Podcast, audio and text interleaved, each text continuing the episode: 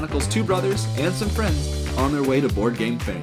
I'm your host, David, and I'm joined as always with my co host, Michael. Howdy, howdy. And Jesse. Hey, y'all. And this, uh, this fortnight, we're starting with an announcement. Oh, yeah. Not at the time of recording, but at the time of this episode being released, because we do these things a little bit in advance. Uh, this is the last episode that's going out before Tantrum Con 2024, Charlotte, North Carolina. And you know who's going to be there? Jesse and I. I'm not. Yay. So, if you see us and or you want to play board games with us, check it out. We may be hosting uh we may be hosting an event. Not sure. we we still you we still have time to decide because we record these so far in advance. We still have time to decide. We're recording this far in advance, but I hope to see at least some of you guys at Tantrum Con. Maybe we'll play some board games together. yeah. Okay. With uh with that proclamation out of the way, Michael, what you been playing? Boy, have I been playing board games. This past weekend, I do one of my favorite things whenever I'm always traveling. And that's just go to a board game store. Just go to a board game cafe, see what they got. So I went to a lovely board game store in Greenville, South Carolina called Boardwalk. It was a nice, lovely store on the northeast side of town. And they had a very good board game selection. I picked up myself a copy of one of my most anticipated from 2022. Whether or not I actually end up playing it before the end of 2022, I'll let you know. Uh, sorry, most anticipated of 2023. I forgot what year it is. Uh, You're living in the past. I'm living in the past. I picked up one of my most anticipated, Darwin's Journey of 2023. Whether or not I end up playing it by the end of 2023, you know, at time of recording, we'll find out. But that's for future past Michael to figure out. But while I was there, they just have a free game library, which which was really cool. So we were looking over it and we saw Flamecraft. And I was like, huh, that's a cute little game. And my girlfriend's like, yeah, let's play it. It's got cute dragons on the cover. So we I'm in. So yeah, Flamecraft was released in 2022, designed by Manny Vega. This is a uh, resource collection game where you are in a town trying to improve the dragon economy, and you do this by visiting the various shops, getting items, uh, and getting things from the dragons that are there, uh, putting dragons into these shops to improve them, enchanting them, encouraging more shops to be opened, fulfilling the objectives of these fancy dragons. are they are called fancy dragons, aren't they? So- Yes, there are artisan dragons, which are the ones who work in the shops, and there's the fancy dragons, who are the ones who They're too they're too fancy to work. they're too fancy to work. They're the they're the ones who give you the quests. So you're running around from shop to shop to shop, trying to increase your reputation. You're trying to make your heart meter go up, which is basically the victory point track. The number one thing I can say about this game is it is very very cute. The art by Sandara Tang is very very nice. It is the number one things. I can see why people like this game. It has some things that work well for it. For me, I wish it, the game just had a little bit more depth. So I don't think I'm going to add it to my collection because I felt the game mechanic was all right, go to the shop, get a bunch of resources, go to the shop, get a bunch of resources, enchant like 20 different things, win game. yeah. It it was a little simple for me as well, but it it's gorgeous and it's gonna draw a lot of people into the hobby, I think. Absolutely, absolutely. And it's also nice that the rules are are pretty simple and so the barrier to entry is very low and those who are attracted by the artwork will probably have a really good time, but it's not one I need to add to my collection. I felt the same way when I played it last year at Tantrum Con. And um, you mentioned Boardwalk Games. They're a sponsor of Tantrum House, um, which does Tantrum Con. Well, that's because So- uh, Tantrum House is based out of Greenville, right? They're right in that area, yeah. Yeah, yeah, yeah. So, So we'll be seeing them at um, Tantrum Con. yeah. I think my favorite rule rule in Flamecraft is the resource limit because usually resource limits in games are like some sort of restriction. Uh, it feels like in this game it's more of like a hey don't don't take up too much table space because it's a limit of six per type of resource and there's six different types of resources so you're gathering a giant pool Oh yeah. items you really feel like a dragon hoarding all this Oh, yeah. stuff One thing I wish is the ver- there's various uh, colors of dragons or dragon types. Um, I guess based on the different resources, and um, they all each type has the same effect. And some of the effects are really cute. I like how the green dragon is. Oh yeah, just give a resource to somebody and you get uh, two victory points. It's like oh, I was like oh that's nice. Um, I, you know, maybe if there's a little bit more variety in the artisan dragons, that would have been cool. But uh, overall, I enjoyed it. I'm glad I got to play it at a game library instead of adding it to my collection.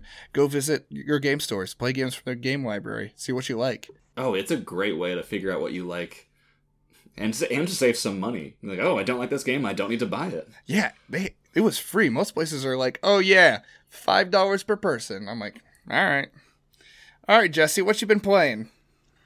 Uh, so I got a play in of the Fox Experiment, which was one of both David's and my most anticipated games of 2023. Fox Experiment is a game in which you breed foxes over five generations and see what traits develop as they become friendlier.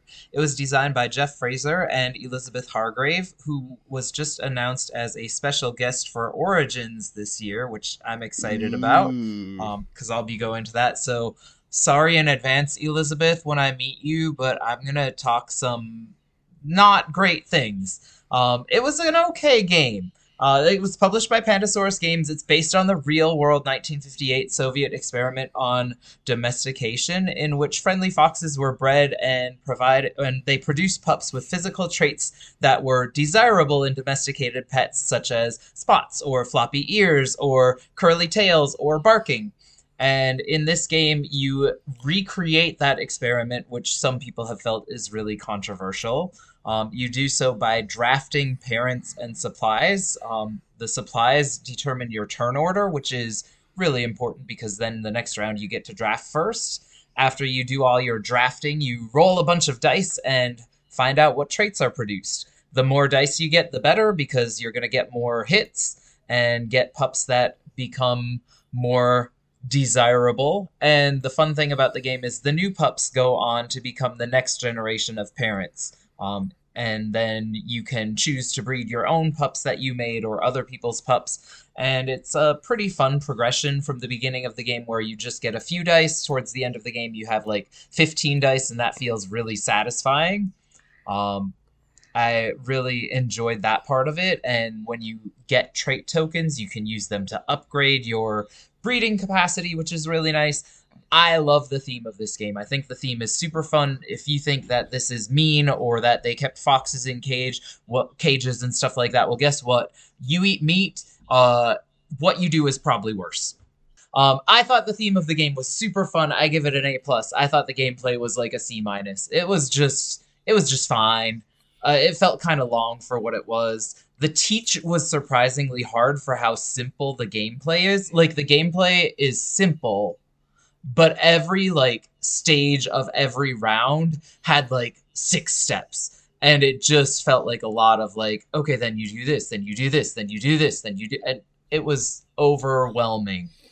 Um and the thing i dislike the most is the box.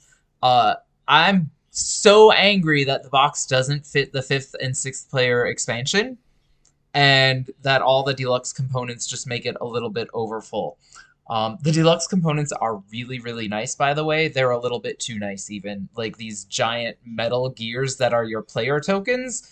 Um, they're super solid and satisfying, and they just feel so heavy compared to the weight of the game. Um, it was just a touch too much. I think the plastic foxes aren't actually as cute as the wooden fox meeples. Um, so I felt like it was just a touch overproduced it wasn't terrible, but I think maybe simpler was better in this one. There's also been a lot of controversy over Kickstarter backers with the neoprene mats. There were a couple misprints on them, and an older version of files was used compared to the player boards that were included in the game. So the company's trying to figure out how they're going to handle some of those complaints. Um, they say in their latest update they are looking at solutions, um, including things that you might print at home or credits towards future purchases. Um, so, all in all, it wasn't a bad game to play. I played it with five players, which maybe was just one too many in that first play, and it was actually like pretty good with the group that I was with. I played it at um, Mini Moose Con um, with kind of a random assortment of friends and strangers, and it was it was not bad, but it wasn't everything I dreamed of. Um, so I'm looking forward to playing again and seeing if I like it better a second time. I like how you prefaced this section saying that you apologized to Elizabeth Hargrave before you did some minor complaints here. I thought you were apologizing because you were going to go up to her and talk trash to her face. Like that's what it sounded like. Like I'm apologizing now. She's she's going to listen to this one episode. No, it's been a Oh, while. this has si- my name on it. It's been a while since we've talked about one of her games. You know, it's nothing personal. It's just I didn't. Um, it just was not as satisfying as I hoped it would be. But maybe in a second or third play, it will be. Who knows? I'm. It's not like I'm gonna burn it and never play it again. Um, I hope to play it soon with Michael. Maybe we can make a day of playing that in Darwin's Journey. Um, but anyways, yeah. enough of me. David, what have you been playing? I want to talk about one of my highlights from 2023, The White Castle, designed by Isra C and Shei S. This was the follow-up to The Red Cathedral by the same uh, by the same design team, which is one of my top 10 games of all time. I love The Red Cathedral, so as soon as I heard about The White Castle, I knew it was going to be an instant buy for me. Um, and then on top of that, I looked at the mechanisms, dice drafting, dice placement. I'm in. I like. I didn't even need to hear anything else about this game. I was gonna buy it. So in the White Castle, you are drafting dice and selecting actions on a board. The dice values determine how much money you have to pay to take that action, or if the die value is high enough, how much money you get from that action. And you're collecting three different types of resources steel, food, and Mother of Pearl to place out three different types of meeples on the board. You have your farmers, your warriors, and the. Okay, it's a fancier word than concubine. What is. Escort. It's not escort. Es- I don't, is, Your is escort courtesan? It's courtesan, thank you. Ooh, I'm good. yeah. We should play word games. yeah. We should not play Uh, word games. It's the courtesan. The third, the third type of meeple you can play out is the courtesan uh, into the castle, and and these all score you points in various ways. And whoever has the most points at the end of the game uh, wins. You're mostly scoring points by getting these meeples out on the board. Uh, on top of that, it helps build your engine because you have three actions that you can take on your personal player mat that give you specific resources depend on how many meeples of each type you have played out. So if I've got a lot of farmers out, I could get a lot of food, or if I've placed a lot of uh, a lot of warriors, I could get a lot of steel. And all the mechanisms overlap in a really nice way. And the game is dead quick. It is three rounds, you get three turns around. Uh, so the person who wins is going to be the person who sets up a mega turn or two with, throughout the game. I do not like this game as much as Red Cathedral. Uh, I think it's very interesting. Uh, one of one of my favorite mechanisms in the game is if you draft the lowest die available, you get to activate your what is known as the lantern bonus, and it just gives you some resources. And throughout the game, your lantern bonus is going to get better and better and better to the point where you go, "Ooh, I want that lower die because I don't care how much I have to pay to take that action. I want all those bonus resources."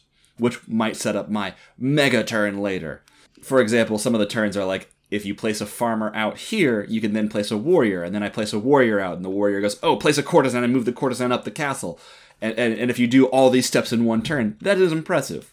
So I don't I don't like the mechanisms quite as well as the Red Cathedral, but I haven't played the Red Cathedral since I got this because of how quick the White Castle plays, especially at two players you, you can get a game done in about 30 minutes with two people who have played before. It's incredibly fast for the weight of the game that it is. what about two player Red Cathedral?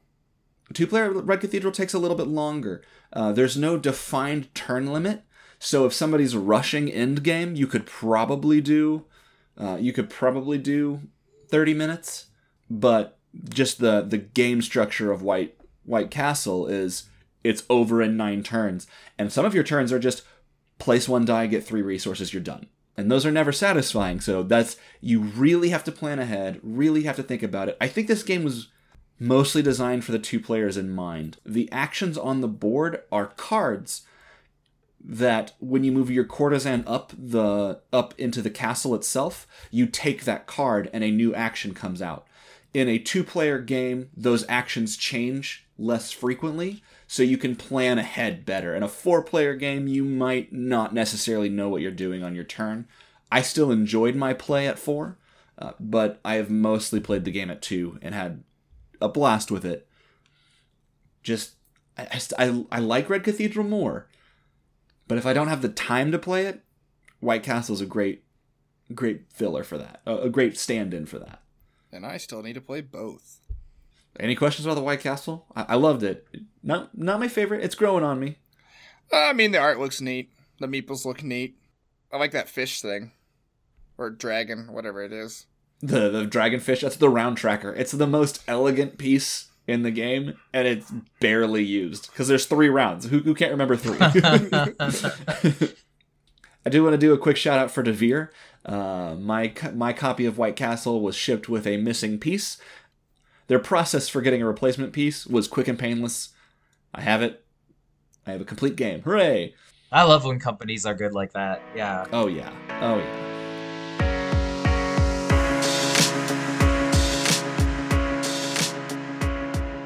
Now it's time for Game of the Fortnight, the part of the podcast where we hold one game above all others, at least for the next two weeks. And this week we're talking about Eclipse, Second Dawn for the Galaxy. Michael, this is your choice for uh, for Game of the Fortnight. You want to give a quick, quick, or uh, do you want to give a thorough rundown or a down and dirty rundown? I will give you a thorough enough rundown. And as a reminder to the listeners, if you missed our last normal episode, it has been three episodes since that. We are shifting to eat. We're taking turns picking a game, and that's what we're going to do as game of the fortnight. It just so happens this fortnight we did pick a game that we've all played. But this fortnight, I picked Eclipse Second Dawn for the Galaxy, designed by, and oh my goodness, Finland. Why? Uh, his name is Tuco Taco Kallio. The description of this designer on BGG describes him as the Finnish game designer with an unpronounceable last name. You are correct there. but I'm going to lead and just say you made a good game. This is the second second Im- implementation of Eclipse. Eclipse came out earlier. This edition came out in 2020 and I would say that the slight adjustments make it better. In this game, it is a 4x game with 2 to 6 players. You are in a galaxy vying for power. You start in your home system in this galaxy, equidistant from a galactic center, a galactic core. And in this game, you take one of six actions, which are explore, research, upgrade, build, move, and influence. So you're starting in your home system and you can explore adjacent systems. You could influence those systems to be able to colonize and gain resources from those. You can uh, do research to get better and better technologies. You can upgrade your ships to make them more powerful and more capable. You can um, uh, move them into places so you can keep expanding your influence and engage in combat. And you know, there's influence, which is a basic one. It's a more of the more complicated ones. And unlike in Twilight Imperium, the entire map is not revealed from the beginning. The only tiles that are revealed are your home systems and the galactic center. So you are it's a little bit of a risk as you're exploring it because you're not exactly sure of what you're going to get yourself into. There's an unlimited number of actions that you can take per turn, but one of the nice things I like about this game is the economic twist. The more actions that you take in a turn, the more you ha- will have to repay at the end of the round. Oh yeah, and if you mess up, it hurts. But it, it allows you to be a little bit strategic. So you you got three main resources here: materials, which you use to build ships, and then you have science, which is what you spend for research, and then money, which it just funds you being able to take actions. If you don't balance that, balance your actions, you can go bankrupt, and you, and that's bad. But it allows you on certain number of rounds to push yourself, just spend a little bit more, just a little bit more, be a little bit more risky, such that you can't do it every single turn, but maybe go into a little bit of debt. Because if you ever crash down to zero, oh, that's not that's not good. That's not good. But um, this game has uh, combat between the different players. You roll dice. That's always fun. I think it works very, very smoothly as compared to other games with dice combat. I like the fact you can upgrade your ships more easily, and it's a lot more clear than in Twilight Imperium. And I like that this game only takes like three hours. All right, Jesse, what do you got to say about it? Well, this is a game the three of us actually played together, which was kind of cool. I have a hard time picturing this game until I'm like looking at it, at which point I'm like, oh yeah, I remember almost perfectly how it goes. But when people say Eclipse, I'm like, hang on a second, what? And then it, it takes me a minute to get there. Like TI4, I feel like I know it a little better, but Eclipse, I feel like I have a better handle on it when I actually see it in front of me. It is the kind of game that feels fast. Um, I feel like every time I play it, just about it's pretty fast paced, and I personally like it a little bit better than I like TI4 because I can play a bit more of an economical game. I don't know if I've mentioned this once or twice before, but in games like this where you're supposed to create conflict with your neighbors, I usually don't. I usually try to stay in my own little like sixth of the board, my own little pizza slice. You had no problem attacking me. I don't think I actually attacked you. I think you're misremembering. I usually put up walls around myself as much as I can. I think Davis attacked you and he won. I put up walls around myself and build orbitals, and I'm like, let's just get tech and let's just get money. And I try, I try not to zoom off. Maybe was I was I the aggressive race that time? Maybe because I You had might to. have been. Maybe because they're like, look, the different like factions, the different alien species or whatever have different tendencies, right? Like there's one that's more aggressive and one that's more economical. And so I, I may have been aggressive that game. You're probably right, David. I'm sorry I attacked you. Sorry, not sorry if I was the aggressive race. That was my job. That was my lot in life. We are violent, bloodthirsty aliens that want to eat your babies and take your land. Oh What's my. this game called? Eclipse Second Dawn for the Galaxy. I was playing as I was playing as the Orion Hegemony. All right, Jesse, you might be a little bit right in saying that the different factions are a little bit generic in that uh, you can everybody can play as humans, but there are unique species in this game, and there are more added in the expansion that give you an advantage in very particular ways, but can also uh, hinder you in certain other ways. So, one species might be a little bit more defensive. One species might be all about building stuff. One species might be all about research. The Orion hegemony, they're just like the robot people. Beep boop. Yes, uh, they're all about military presence. Yeah, as one has to be sometimes. So, uh, As one has. to. David, I hope that I didn't ruin your experience with the game if I attacked you aggressively. Sorry, love Well- you. You didn't ruin my experience. I don't think this game is for me. Mm.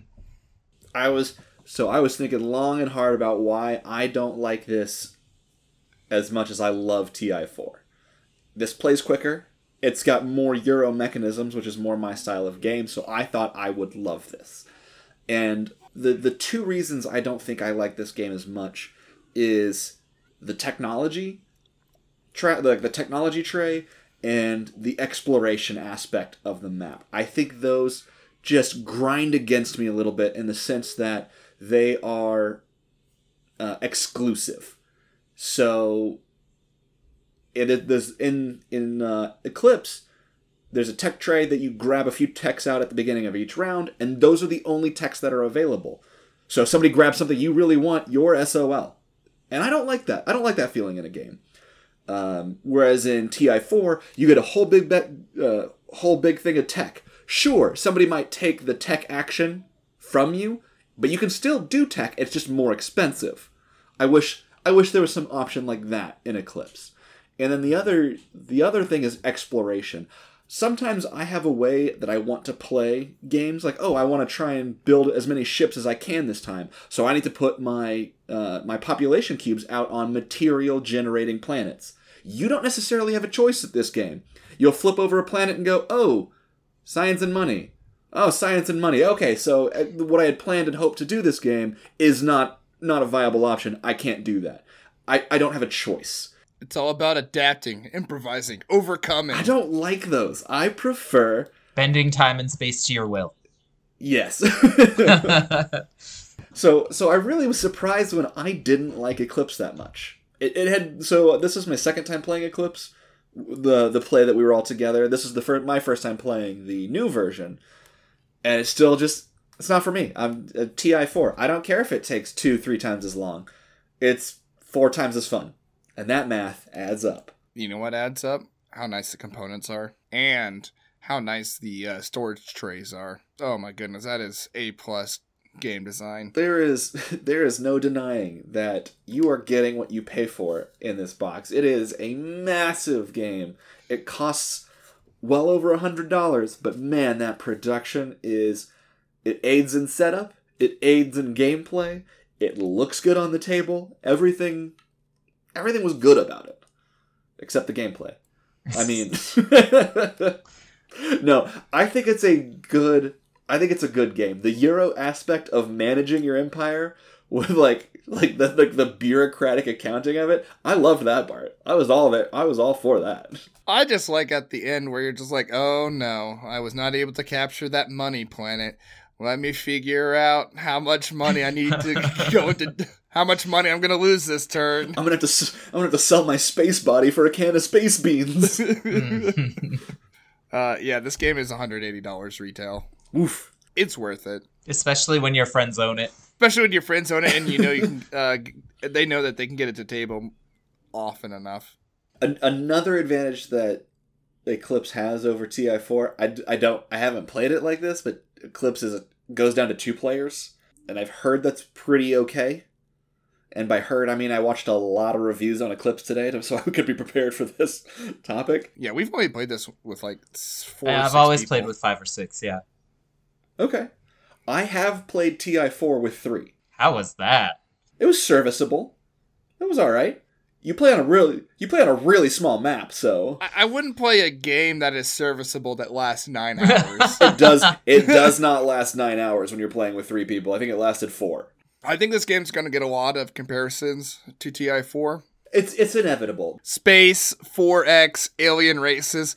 But let, let me be clear about one thing. There is a lot less politicking in this game as compared to Twilight Imperium. Whether or not that's a good thing or a bad thing is up to you. Personally, I like the politicking in Twilight Imperium. It just makes the game 30% longer. So 30 40% longer. If you just want to have spaceships go pew pew pew pew and bigger spaceships go pew pew pew pew pew as you fight over some planets, this is the game for you. Can I say my favorite thing about this game? Please do say your sfe- several favorite things about this. No, game. I'm just saying one favorite thing. My favorite thing about playing this game is watching Michael get the tech upgrades that make him get the pink dice that he rolls when he l- uses his little ships, and they cause him to blow up his own ships. Yeah, it's yeah, there are special technologies in this game. I, I whether or not they're in the expansion or in the base game, I can't remember. But basically these weapons do damage to the enemy ship but can also damage your ship. So I just end up creating a bunch of glass cannons that just r- run in there, do a bunch of damage, and hopefully enough of them will survive. It's always a fun. Um, it's always fun watching your combats. So, Michael, who would you say this game is for? Nerds. Nerds, nerds with a steady job, I think. Nerd nerds with a steady job who like economics, who like considering how they should upgrade your ships. Your ships only have a certain number of spots and you have to balance power, you have to balance considerations for shield, you have to balance uh, considerations for initiative, you know, if you want to improve the initiative such that your uh, things move faster, how big of a gun you're going to put on it, because that's going to take more power and all that kind of stuff. And you only have so many spots on that. So nerds are going to love that. And then there's the different kinds of species, which have different bonuses. And if you like space battles, everybody loves space battles. I love space battles almost as much as I love train games. If you're a teenager and have access to this game, hell yeah, because you're going to have all the time to play this game. Because you're also going to need time, and I recommend playing this game multiple times to actually get a hang of it. Your first your first time's just going to be okay. so, do you give it the gold star? Yeah, why not? Uh, I'll give it the gold star. wow. what a rousing recommendation. Why not? Flippant. Yeah, why? Yeah, why not? It's pretty dope. I always have fun, even when I lose, and I usually lose. Jesse, do you give it the gold star? I'm on the fence because um, if I'm comparing it to other games in the 4X category like TI4, there are some pros and some cons to each. I don't, for me, I don't feel like I massively enjoy one more than I massively enjoy the other. I think for me, Eclipse is a little more in my play style, but I think I also might have a little bit more fun playing TI4 sometimes, just because it pushes me to be a little bit more creative with my solutions. Um, whereas I think I generally will try to use the same strategy when I can in Eclipse. I think it's worthy of a gold star. Yeah, yeah, I'm gonna give it the gold star. Yeah. How about them apples, David? Two half hearted gold stars. It's a good game. Well, since nobody asked me, I'm going to go ahead and just uh, say my opinion. All right, David. all right, David. David! yes, Jesse. I forgot what I was gonna say. That rude. Uh, do you, someone without an opinion that we care about right oh now, give it the gold, give it the gold star award? I don't. And mine's not a mine's not a half-hearted I don't. I vehemently do not. Vehemently is a little strong. I think it is a good game, but for for my money, if I'm going to play a giant space opera game, I'm going to play TI4. And if I want a more economic-based area control game, then I will likely turn to Scythe. It's it supports us. It's not necessarily the same field, but I think it gives me it scratches that itch of the economic area control game, and I think it plays quicker than uh, than Eclipse. So I you could go either way. Go either way. Play longer, have that space feeling. Play shorter, get that economic area control that you want. That might have a few battles in it. I think this is a little bit meatier than Scythe, but It is. I res- I, I, I- I respect that opinion. I think the compromise mid mid game of Eclipse isn't something I want. I either want yeah, I want Scythe or TI4. I don't I don't need to play Eclipse again. I don't think. I, I still would. I wouldn't I wouldn't say no. It is a good game mechanically for the most part. I just it's not for me. Fair enough.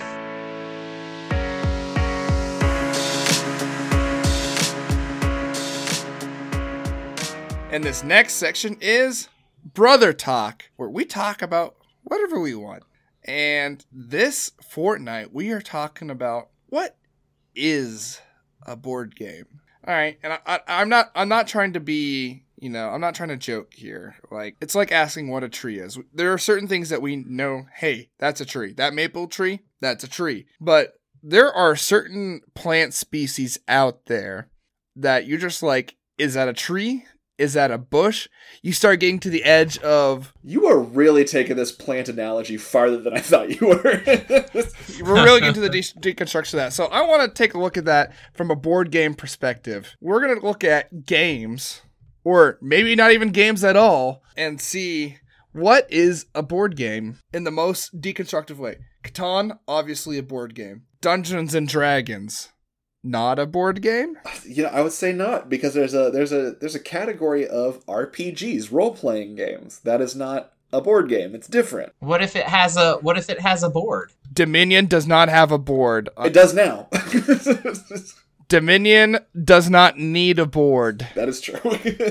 Is it a board game or any other board game that doesn't have a board? Yeah, do you consider card games to be board games? And I, I do. I, I consider card games under the board game umbrella. Is the crew a board game? Yeah, I would consider the crew a board game, even though it's mostly cards and just some cardboard tokens. Does that make Hearts a board game? Yeah, I'd consider Hearts a board game. I would, you know, if it's a standard deck of cards, I might say card game.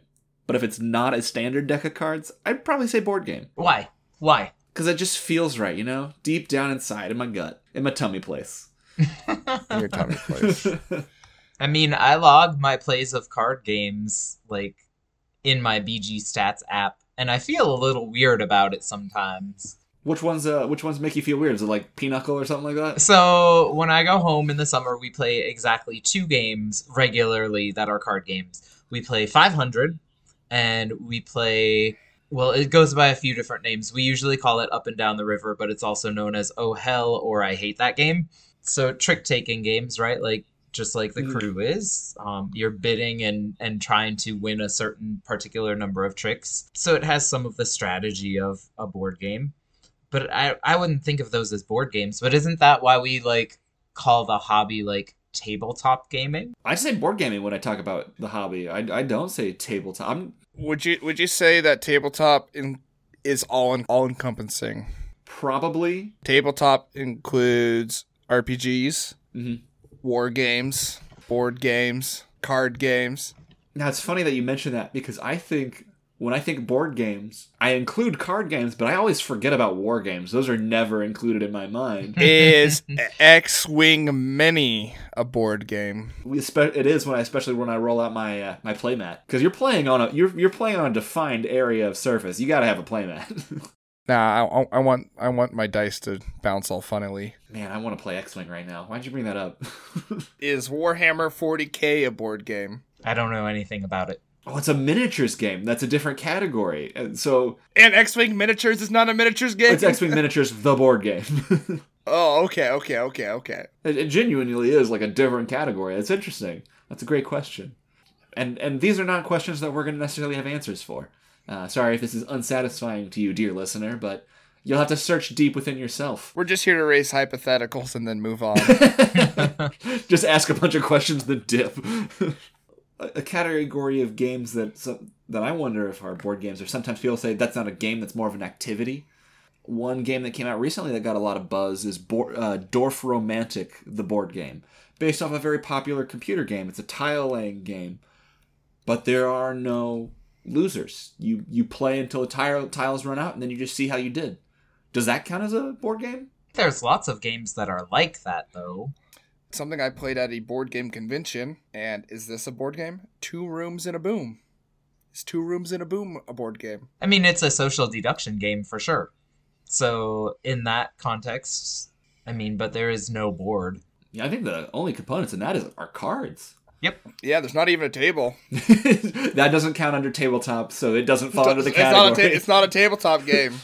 not a tabletop game. I think I would still classify it as a tabletop game though. I think I think I'm just gonna have to broaden what my definition of a board game is. I'm just gonna have to start accepting yes, all card games, all all war games. You're not playing it on a table, that's fine. It's a board game. RPGs, Yeah, they're yeah. board games. That's fine.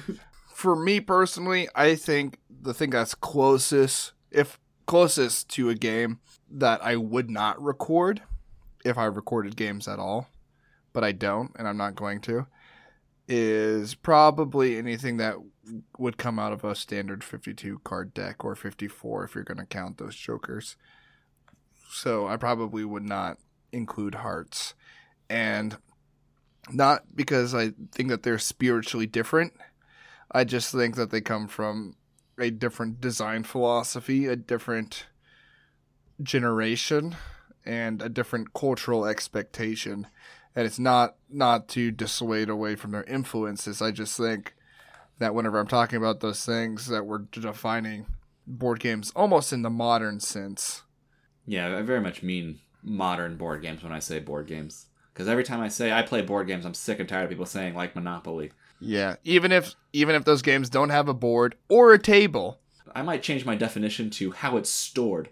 The uh, the box itself might define what a board game is for me. That would exclude some uh, RPGs. I'll have to write up a definition for it for myself.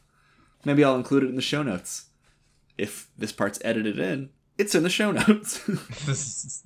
Yeah, I think for me it comes down to box. What the box looks like. Then I'll go like, that's a board game. I know that box anywhere.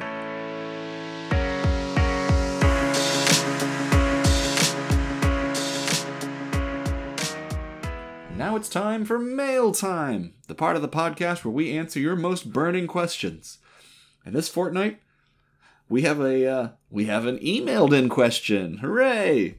This question comes from listener Thomas, and he asks, when playing a social deduction slash hidden identities game, what is your approach when revealing yourself as a saboteur to not ruin relationships and not ruin your standing in future games? All right, I'll answer the second question first. My standing has already been ruined. All right, everybody knows that I'm the worst person in the entire world, so I can't make it any worse. In most social deduction games, people go into the game already not trusting me. This is just part of the meta that just comes with playing a lot of social deduction games. You know what? It's the meta. You can't change the meta. Well, you can, but I'm okay with this meta. I'll be the bad guy. I'll be the bad guy. My my social standing has been ruined. But other than that, play by the rules. Don't say mean things like outside of people's comfort zone. And then at the end of the day, who cares? Like I, I would say for that for that who cares comment, I think the benefit of most social deduction games, and this is not true for all, but for most, they're dead quick. And you're just immediately on to the next one. So you betrayed me in this one, that's fine, we're gonna play again, it'll take another ten minutes. I have played social deduction games where people have pushed the rules way too far, and I'm just like, all right, here you are offending the spirit of a social deduction game. And the point is for us to live in a certain set certain set of rules such that you can pretend to be bad or pretend to be nice and actually be bad for 5 minutes or whatever. Mm-hmm. And if you don't play by those rules, then that's just poor sportsmanship. It's like you are being given an opportunity to play the bad guy but that only works under the social contract of you playing the rules. So as long as you like legitimately don't say anything like super mean or anything like that, I don't worry about it at all. Like I'm not going to say anything offensive to you. I'll say mean things because I like trash talking. but other than that, I don't worry about it. One of uh one of my favorite reveals as a traitor comes from high school. So this is before I actually got into uh, the more b- modern board gaming hobby, but I was playing a game of Mafia, which is uh, a very common social deduction game. You have a, a group of people that are the Mafia, everybody goes to sleep at night, the Mafia chooses to kill somebody, and the Mafia had chosen to kill me. So now I'm out of the game. I'm a ghost. I get to watch what happens for the remainder of the game. And one one player had not been very interested at all, really. They were just kind of off to the side and they were just in it, not really not really participating. It was an all an act. They were the mafia. As soon as I was, uh, as soon as the night phase came and the mafia had to choose again, she gave me the most villainous grin I've ever seen. I was like, "Oh, well, well played, well played." Yeah, and of course, in a social deduction game, part of the debrief is just being like, "Oh man, you did you you have to be honest. Like, if you get fooled, say you got fooled. All right, if someone did something cool, say they did something cool. It's a social game. If if you just like, oh man, whenever you like you tricked me into blah blah blah, and we end up working together against my best interests to do this, like, oh, that was like the worst thing ever. How'd you convince me to do that? like, how could I ever trust you to think that Davis was the bad guy? yeah, just be honest and be open. Having a little bit of debrief where you just joke around and kind of lighten the mood afterwards, that's always fun. It's always a good way to hear people's perspective on how they saw everything go down. Yeah, last time I gamed with Thomas, he and I were Cylons together in Battlestar Galactica. Um, and he revealed shortly after I was forced out as the Cylon sympathizer. And um, I wonder if this question arose from a sense of guilt at how badly the rest of the table was destroyed when all three Cylons were just whomping on them. Sorry, everybody, we love you. Um, but it was fun.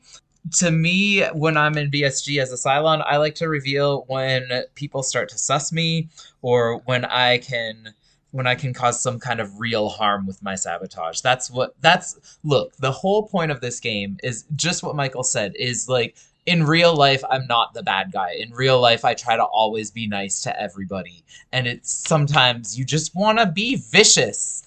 And in a game, you can be as vicious as you want to, and people still love you and forgive you. Look, when I got into this hobby in 2012, I played City of Horror with a with a relatively new group of people to me, and this was when I realized I wanted to be friends with them. When one of them said, "I'll give you an antidote so you can survive on the helicopter," and then I was like, "Okay," and then he didn't give me the antidote, and my person died. It was great. like I was so upset, but also I was like, "Oh, you can do that? That's so much fun. I want to be able to do that." So that I think for me that's part of the part of the fun of the game. I think it really varies on when and how you should reveal. I think you should be decisive about it when it gives your team a clear advantage, or maybe try to reve- remain hidden until the end. It varies a little by game. I guess the real thing is social deduction games depend on the people you play with.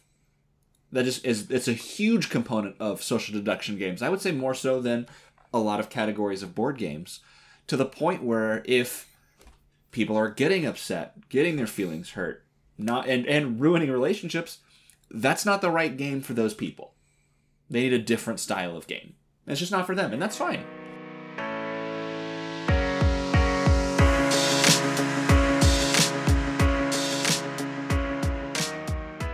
And that brings us to the end of another podcast. Thanks for listening. Join us again in another fortnight. If you can't wait that long, you can uh, join our conversation in Discord using the link below. Or you can email us any burning questions you have at our email account at boardgamefamous at gmail.com. If you want to see some pretty pictures, take a look at our Instagram, also linked below. I will have posted again before this episode airs. That is a New Year's resolution. A, New, a New Year's promise. Until next time, bye bye. Bye Bye, y'all.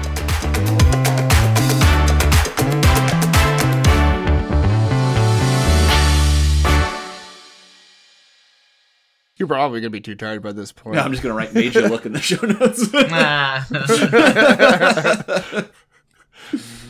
Got him.